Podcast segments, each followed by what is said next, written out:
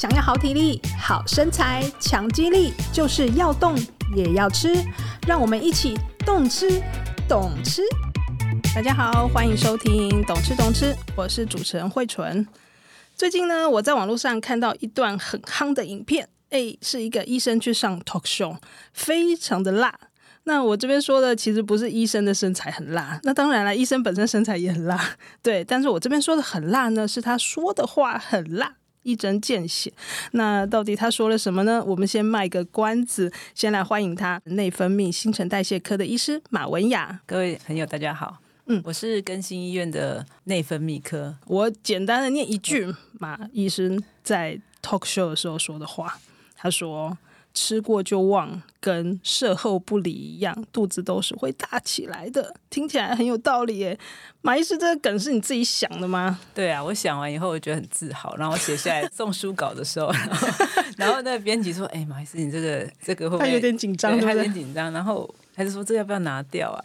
然后我朋友就说：“你看，肚子一大起来就有人在拿，就要拿掉。” 对啊，我们觉得这个 talk show 让我们非常 surprise，就是、对对对，因为我们过去对于马医师的印象，因为我们其实我在门诊真的没有这样，真的在门诊没有这样。其实，在二零二零年的时候，我们就已经出过马医师的书，叫做《幸福瘦》。是的，那一本书其实是让人看了会哭的，是温馨的风格，然后大家都会觉得啊，很 touch 内心。虽然也是谈减肥的议题，但是完全不一样。结果今年的这一本《复瘦》，哎，里面就完全风格疲变。马医师这几年疫情发生什么事了吗？我觉得跟我去学哲学智商有点关系。嗯，就是在心理上给来看诊的个案，其实我真的看到他们都让人家心疼的地方。是，但是心疼有时候不见得能够改变。是，就是说有时候那个慰藉，这个鸡汤，这个心灵鸡汤，喝了很多，你还是胖的。对，越喝越胖。是啊，就是呃，当然，我觉得先让这个受伤的人先不要一直受伤下去，这件事情我觉得还是很重要，所以我还是会鼓励大家可以看看《幸福兽》里头谈的一些东西。但是我后来发现，有些是防卫，有一些防卫如果没有拆掉，没有拆掉，其实我们就会停在原地，而且你哪都去不了。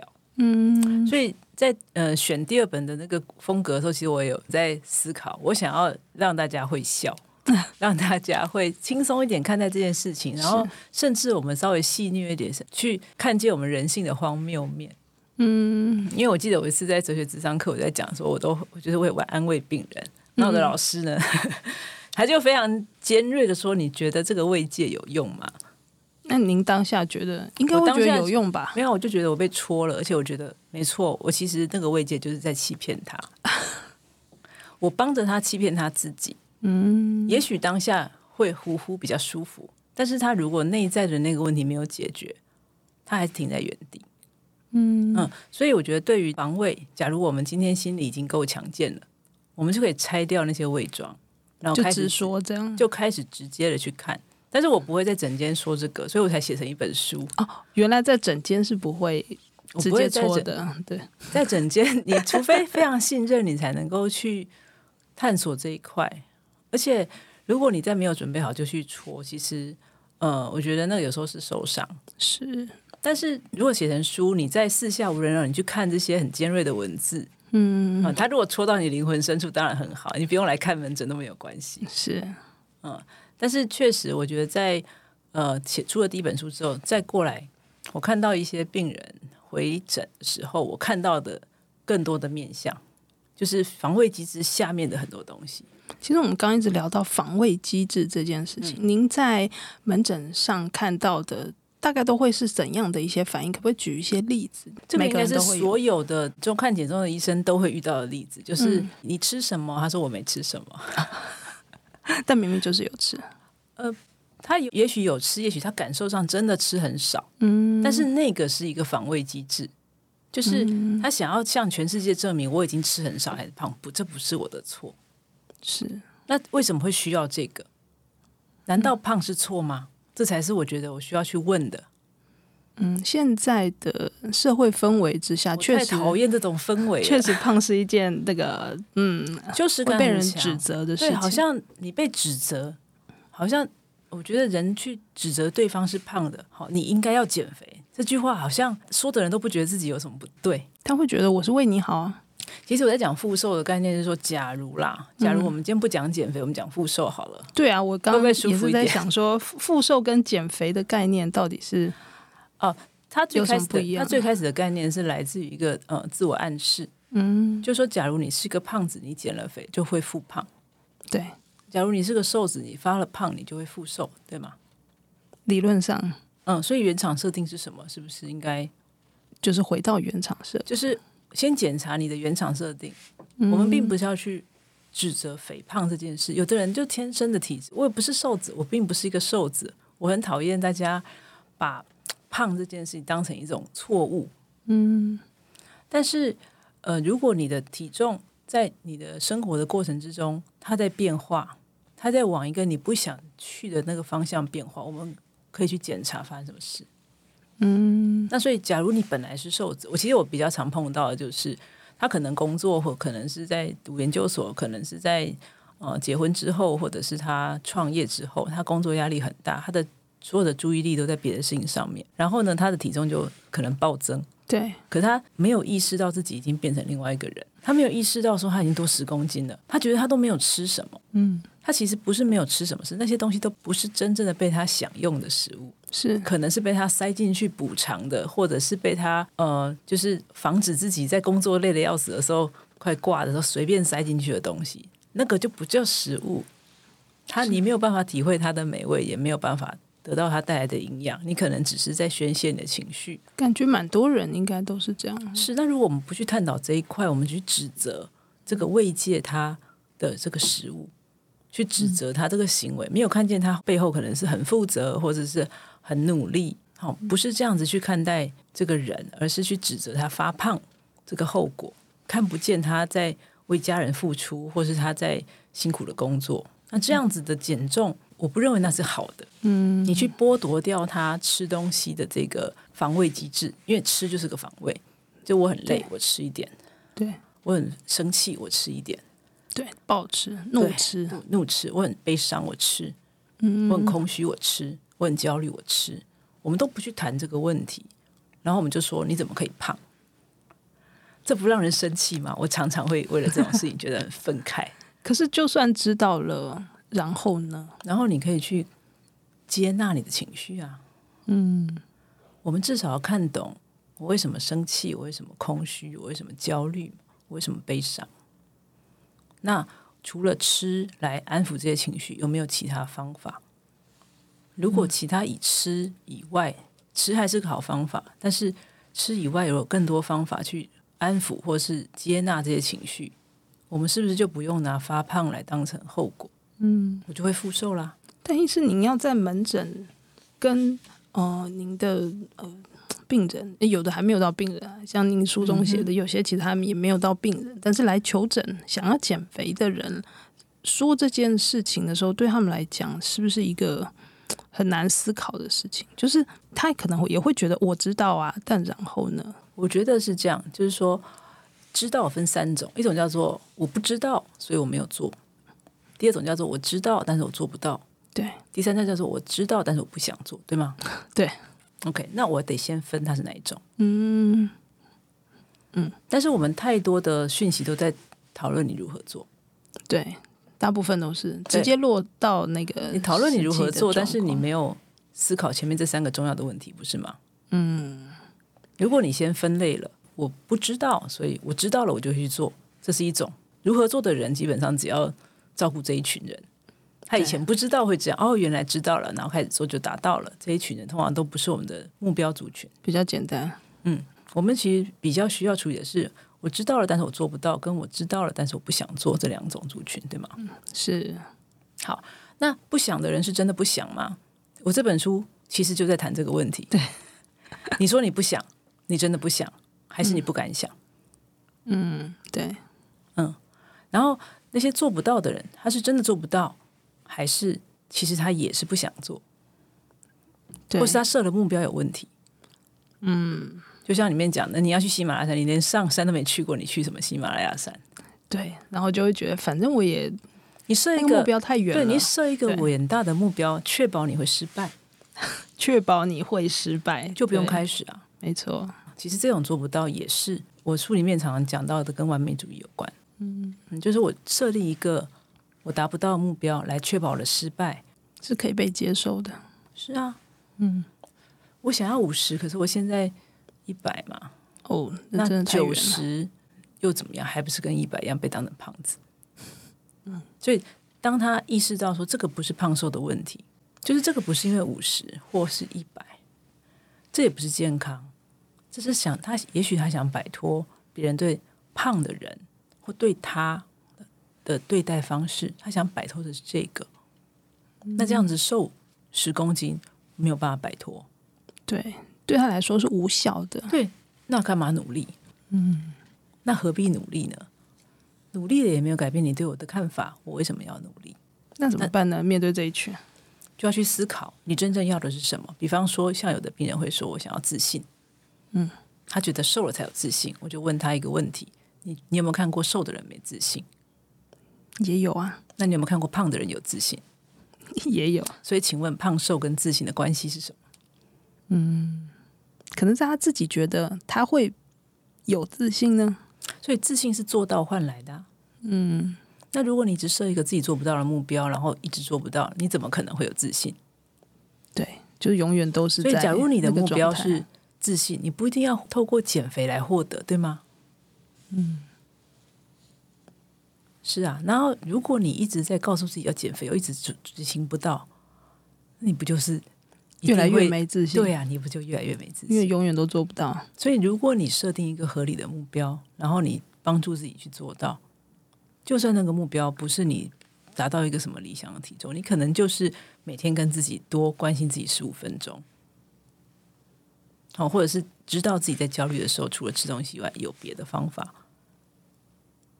如果是光是这样子自我照顾，就能够达到至少停止发胖，对，第一步，对啊，至少停止发胖，不是也很好吗？因为以医师来讲，我们都建议你如果要照顾你的疾病的问题，百分之五到百分之十就已经很不错了，是。对不对？然后我们如果是要预防疾病啊之类的，运动的建议就叫做每个礼拜一百五十分钟的中等强度就可以了。对，感觉也不是很困难。我们并没有设一个很了不起的目标，要大家达不到，不是这样子。可是我常常会看到病人自己设一个很远大的，然后还宣称要为了健康，这多么的不一致，多么的表里不一，多么的自我欺骗，而我不戳。难道我们要一直活在谎言里吗？嗯，听起来，嗯，果然是该说一下。每个人可以重新思考一下自己的。是的，因为我觉得我们真的不缺养生讯息，太多了。当然，现在很方便，而且都免费的。对，太多了，而且大家都有很多应该。对，你应该这样，你应该那样。然后再来下一步就是怎么做，就直接落到怎么做这件事情。对，就是你应该这样做，你不这样做你就错了。对，那这时候我们就产生很多罪恶感。和羞耻感，嗯，可是真的是这样吗？嗯，我想要提出一个疑问，就是真的是这样吗？我们现代哦，你知道，现代人类已经是人类史上寿命最长的年代，但是居然最焦虑，不觉得很奇怪吗？太多事要做，你不觉得很奇怪吗？嗯，就是以前的人没有办法梦想活那么久，也没办法梦想活那么好，但是我们居然没有得到。更多的安全感，嗯，却得到更多的焦虑和不安，这不是很奇怪吗？我们现在的生活已经比古时候的皇帝不知道好上几百倍，对，我们居然觉得自己很糟，这不是很奇怪吗？觉得自己不好，嗯，对不对？亨利八世他如果在现代，他就会被指责他太胖，嗯。是啊，维多利亚女王指责他太胖，不合理吧？对，好，当然我们并不是说，呃，胖没关系，对，就是他对健康一定有一定程度的影响，可是他不是胖这件事，是发胖的行为，让你发胖的行为有可能导致疾病，不是去歧视胖子或体型，所以真的有健康的胖子这种话，因为很多人确实他会用这一点来，哦。就是像我上一本书讲的，假如你是斑马，你变成河马，你一定不会健康，但是你本来是河马，你一直都是河马，你怎么会有问题？所以我才会说原厂设定啊，原厂设定，对对，就是假如你原来还没有长高的时候你是这样子，那你中年了，你也许增加了百分之十的体重，这个也不是不为过啊。可是来我门诊的病人，他们也许增加了百分之三十，嗯，那如果行为不要改变，就继续增加，那这怎么会是健康的胖子？对。那我们要怎么找对自己的原厂设定？我怎么知道我的原厂设定是？因为出生的时候是一回事，呃，所以我们才说，在你没有长高了以后，嗯、那个时候的你，哦，就大概青春期，呃，过了青春期，我觉得如果你算二十到二十五岁是合理的，嗯，比较稳定的一个状态。如果我们讲杏仁核到二十五岁才成熟的话，我觉得到二十五岁已经算是很合理的。体型了，嗯，哦，那当然有时候是小时候，小时候，呃，就比方说青春期的时候，我我其实临床上看到一种情况，哈、哦，青春期是胖胖的人，然后他后来体重一直没有增加，这样的人其实他的那个代谢指数都很好。青春期非常非常瘦的人，他就算现在体重跟大家不会差很多，可是相较于是已经多二十公斤，这种人很容易脂肪肝。哦，要跟自己比。就是跟你自己原厂设定去稍微稍微做个比较，嗯，那如果你的体重是波动非常大，那这个人的行为一定波动很大。为什么？就是一下在减肥，一下在变，永远没有对啊，就像变频冷气应该很稳定。如果你是手动，你一下子很烫，一下子很冰，嗯，那表示这个人的行为很少。因为事实上，身体其实有一个机制会去适应我们的环境，所以。你可以看到有些人，你就是十年看到他长一样。对对啊，我到现在，我现在的体重就跟我大学的时候差不了太多。嗯嗯嗯，就是我不是瘦子，可是我一直都差不多这个样子，五 percent 上下的波动。那我觉得这代表我的生活是稳定的。但是有一些朋友，他们可能会因为。比方说，我觉得哪一种人容易变化很大，就是他会全力冲刺在某件事情上面，什么都不管就往前冲。这种人很容易，比方说他可能会把所有的力量都去做创业，或所有的专心一致做某一个事情，他逼迫自己去达到某个目标。嗯，这样类型的人其实很容易体重变化很大，然后他也有可能就把他的这个冲刺又用在体重上面，一下子就瘦回来。哦，然后一下把注意力放到别的地方，又上去。我觉得他就人格特质上并不是坏事，他很可能是很有意志力的人，然后目标导向的人。没错，对，那只是这样子的人放在体重上，他不容易稳定。他不容易稳定，不代表他做错什么。但有些人他是另外一种类型，他可能是来者不拒，嗯，他可能是比较不注重自己的需求，比如别人送他东西他就吃，好，别人请他做什么事他就做，他比较被动型的。对，那这种类型的人，他可能自己真的会没有自信，他会觉得我的。很多事情都是别人叫我做，我就去做，我没什么选择的余地。那他有可能就一直是胖胖的、胖胖的、胖胖的。别人讲他，他也逆来顺受的接受这种。好啦，我就是胖胖的。好啦，你要说我怎么样怎么样？好吧，我就习惯了，反正当做没听到就算了。这样的人也很多，而这些人我也是很希望能够帮助他们找到自己的力量，因为他如果没有办法对别人 say no，他就一直只对自己 say no。嗯。但如果是面对这两类型的人，给的方法是不同的。对，感觉好像完全是不一样的。是啊，就像因材施教，本来就是这样嘛。哦，所以不可能有一套方法适用所有的人。我在这本书里面，或者我上一本书里面，其实我都很强调一个：你要认识你自己是哪种类的人。对，你了解你自己的操作模式，你是 Enjoy 还是你是 iOS？你先搞清楚你自己的操作模式，嗯、对，对，然后你套用这个操作模式放在你的体重管理上，就会有用。嗯，比方说有一个人，他是属于比较不喜欢自虐型的，那这种类型的人，他在选择要温和的，就是慢慢的去做一个比较温和的调整。那如果有个人他是属于冲刺型的，他就来一个那种我要在多久之内断食嘛？对，多久之内达到什么东西，然后全部人 都看我很厉害，他就会为了争取锦标而达到。对，这是两种不同类型的人，两种不同的策略。那您从诊间会看得出来他们是哪一种？看得出来啊！哦，对啊，我看你就看得出来。不要讲出来，哦、好，我们等下私下来。对，我不会说出来。但是当然，不见得看的真的很准，有时候会通过提问啦。当然，当然，当然，嗯、要聊聊了之后才知道每个人。但是诊间不见得有真的那么多时间。对啊。不过我很感谢，因为我的就诊的过程，就是看病人的过程，有很多机会。有时候有些病人很信任，会跟我聊，那我就可以多了解。嗯、或是有些朋友，我觉得多了解。那我其实只是想要用比较因为我我有一种有一种个案，我是很希望帮助，可是很难帮助得到。就是他可能是被逼的，被逼变胖，不是？就是嗯、呃，不管他喜欢或不喜欢，他身边会有一个人叫他减肥。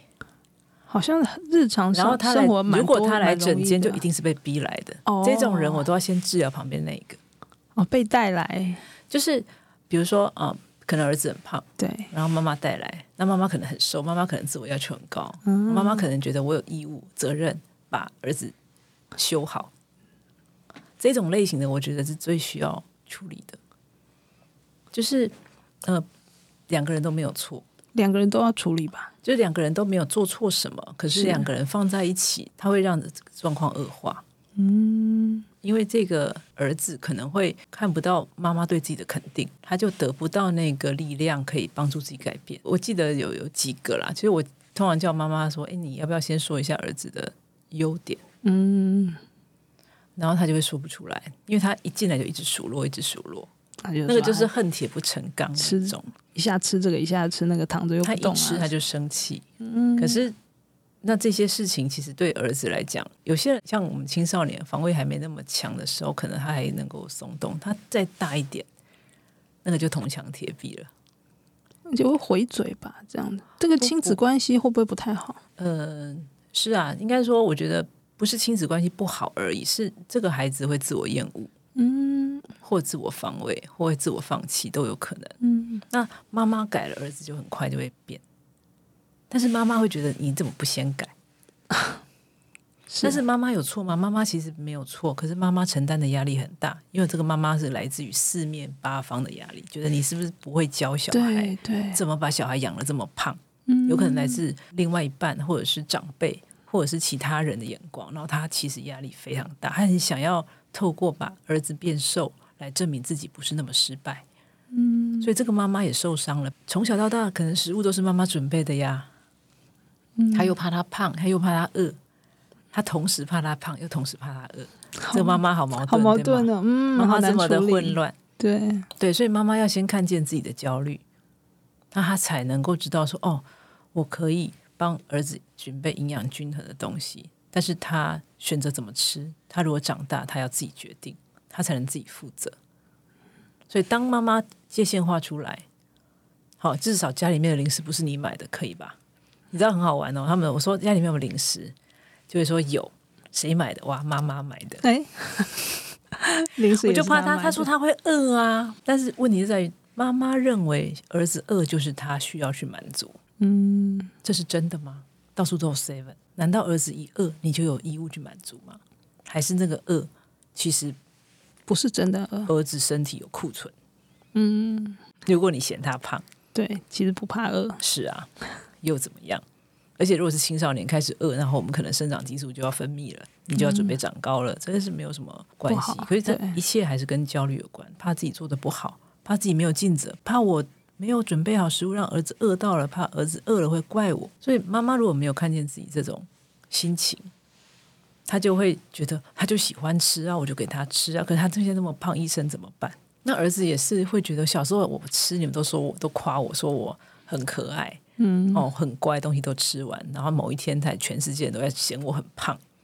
胖怎么了吗？很委屈。对啊，胖怎么了嘛？哎、啊，饿的时候怎么办？所以有时候我们要在这个过程之中，第一个我们先检查他呃验血，先看看他代谢上有没有异常。像有些孩子来那个黑色疾病这很严重哦，就胰岛素阻抗很厉害。对，对，对，那这种情况一定要有呃开始调整他的饮食。其实小孩子很快，因为他们代谢很快，嗯，你只要开始调整，他很快就会下来。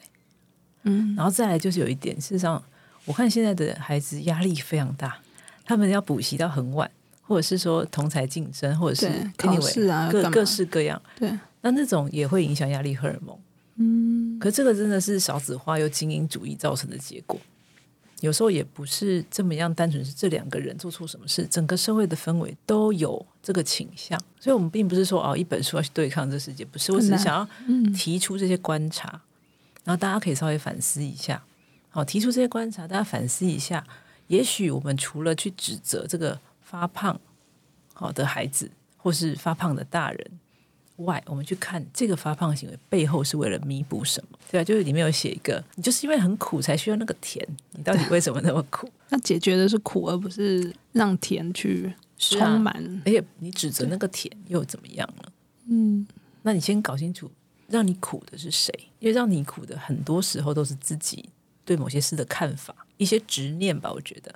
比方说，我有个病人很好玩，他很厉害哦，他从九十几公斤，一瘦到六十几了，整个人就已经变很多。一个女孩子哈、然后他大概花两三年时间，很有耐心的。他大概中间用药只有用一小段时间，而且我觉得他妈妈也很好，他妈妈就是不太说什么，就是看着他。他后来他都自己来，然后我就很好奇，我说：“哎，你当初设定六十五公斤，你现在已经达到了，你你现在觉得怎样？”他说：“我想要五字头。”我说：“为什么？为什么？”他说。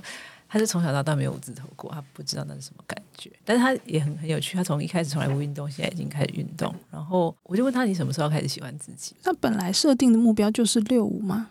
他在九十几公斤的时候是六十五，就已经。但是他到了六十五之后，他就他又要五十五。对对，那这不是很典型吗？嗯、所以我就问他说：“你觉得五十五的你跟六十五你差在哪？五十五会得到什么？六十五你没有的东西？因为这个才是真正的问题。”因为就健康来讲，你早就已经达到健康了，不是吗？嗯。就外观来讲，你已经漂亮很多，头发也变了，你不会被叫胖子了，大家不会把你用九十几公斤的时候看待了。而且六十五就是他当初二十岁的时候体重。嗯，原厂设定。嗯。那所以这就变成他不满意原厂设定，他想变成别人，不是吗？哦，对对，那变成别人有什么好？那他回答得出来吗？他回答得出来？没有，我只是问他，我就问他。哦然后请他回去思考，嗯，因为这个东西本来就没有答案。对，嗯，那我我觉得就是不管是饮食，你选什么食物，什么食物会让你带来满足的感觉，或是你今天运动，什么运动会让你带来很多乐趣，好，这个都是会扣回到你对事情的认知，还有你是一个怎样的人，你认不认识自己？嗯，你知道大家很喜欢讲什么爱自己，爱自己，我觉得哦，一堆人都不认识自己，还谈什么爱自己？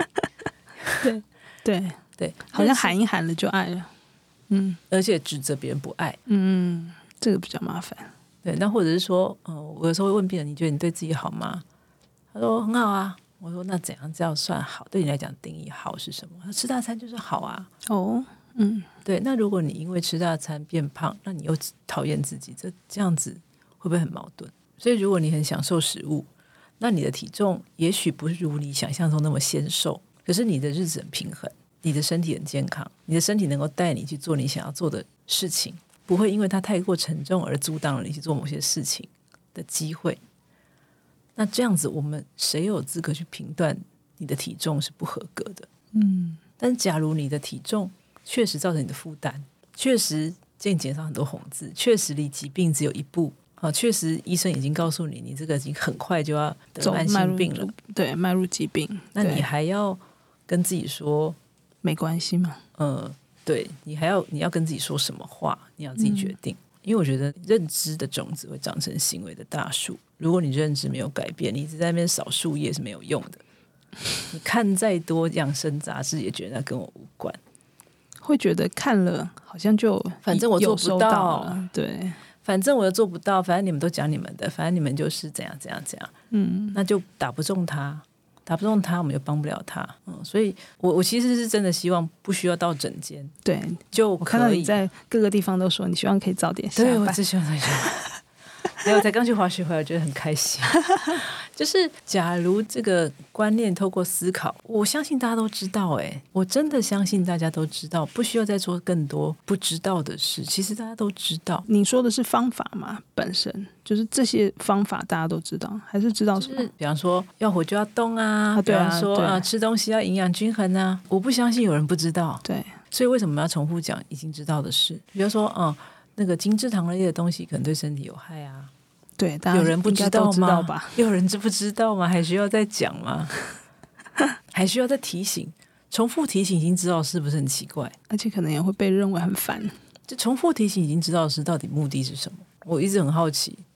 就像一个妈妈一直跟她儿子说：“你不要再吃了，你越来越吃越胖。”他难道不知道吗？嗯，天气很冷要多穿衣服，他难道不知道吗？知易行难的。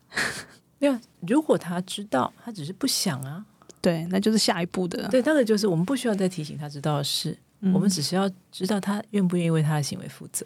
而他如果愿意为自己的行为负责，那不是很好吗？嗯，就是谁要负责的问题了。对啊，谁要负责？你觉得呢？对啊，就像刚刚您那个 case，就是妈妈觉得她自己要负责，但是就是有时候我们都太喜欢负别人的责，然后不喜欢负自己的责。因为我知道现在出版业很辛苦哈，那个出书的人比看书人多哈，所以一段文字或多或少，假如有打中，就算让你笑一笑，让你觉得啊，对对对，就是这样，那也好啊，嗯，总比一直在同一种声音里面，然后没有做出任何改变是。呃，所以这就是我就是看打到多少人这样，而且要打多打少，反正打一个是一个。但是你的影片打了很多人，真的吗？真的吗？天哪，我的妈呀！很酷 哎、欸！你知道这个影片实在是，影片传播效力蛮好的，真的吗？就是现这种时代嘛。哦，OK OK。你是怎么准备那个 talk show 呢？talk show 就小编跟我讲说你要不要去？我说啊，什么是 talk show？我我其实我真的没听过什么叫 stand up comedy。然后后来就稍微做一下功课，然后就写。他说五分钟就好，说好了五分钟，我就把一些梗想一想，然后就写了一个段子。其实我也不知道什么叫段子，一开始写也不知道要怎么写。反正他就说当天抽到当天去，我说他真的好吧，那就去吧。好刺激哦，超刺激的。所以连什么时间都就不知道。他就说还是今天我说什么什么，我当时还在看诊。然后他说哎。欸今天晚上，他说什么？然后下午两点开始，然后就提早去到那边，然后在公园里面自己在那边自己练一下，练一下，这样对，还蛮紧张的啦，不过很好玩，效果蛮好的，是很多人在网络上有看到，真的吗？大家可以去搜寻一下。哎，关键字要打什么？我不知道。好，其实我是很害羞的。我在那个到时候在资讯栏再给大家连接。对，不过我觉得这个复售的这个概念，跟假如你愿意改成用这个观念去思考的话，好。